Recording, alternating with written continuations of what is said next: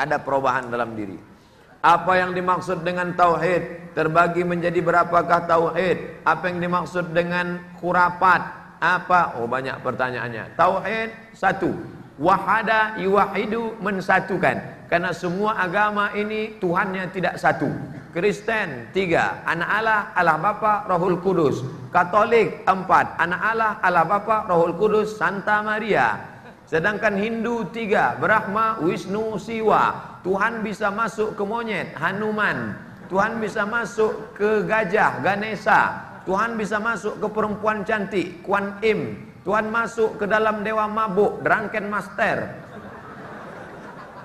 Datang agama Persia, Tuhan itu dua. Ada Tuhan baik, namanya Ahriman. Ada Tuhan jahat, namanya Ahura Mazda. Dunia ini tak pernah aman, karena Tuhan baik, Tuhan jahat, berantem terus maka datang agama Islam qul huwallahu ahad.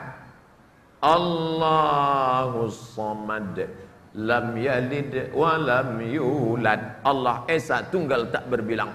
Minta kepada siapa? Allahu samad. Minta sama dia. Dia tak beranak. Lam yalid. Memangnya ada orang mengatakan Tuhan beranak? Ada. Siapa dia? Santa Maria beranak. Kalau sudah beranak pasti nipas kalau sudah nipas pasti bernajis. Orang bernajis tak cocok jadi Tuhan. Walam yulad. Dia tidak diperanakkan. Memangnya ada yang diperanakkan dikatakan Tuhan? Ada. Siapa dia? Yesus. Isa. Isa bukan anak.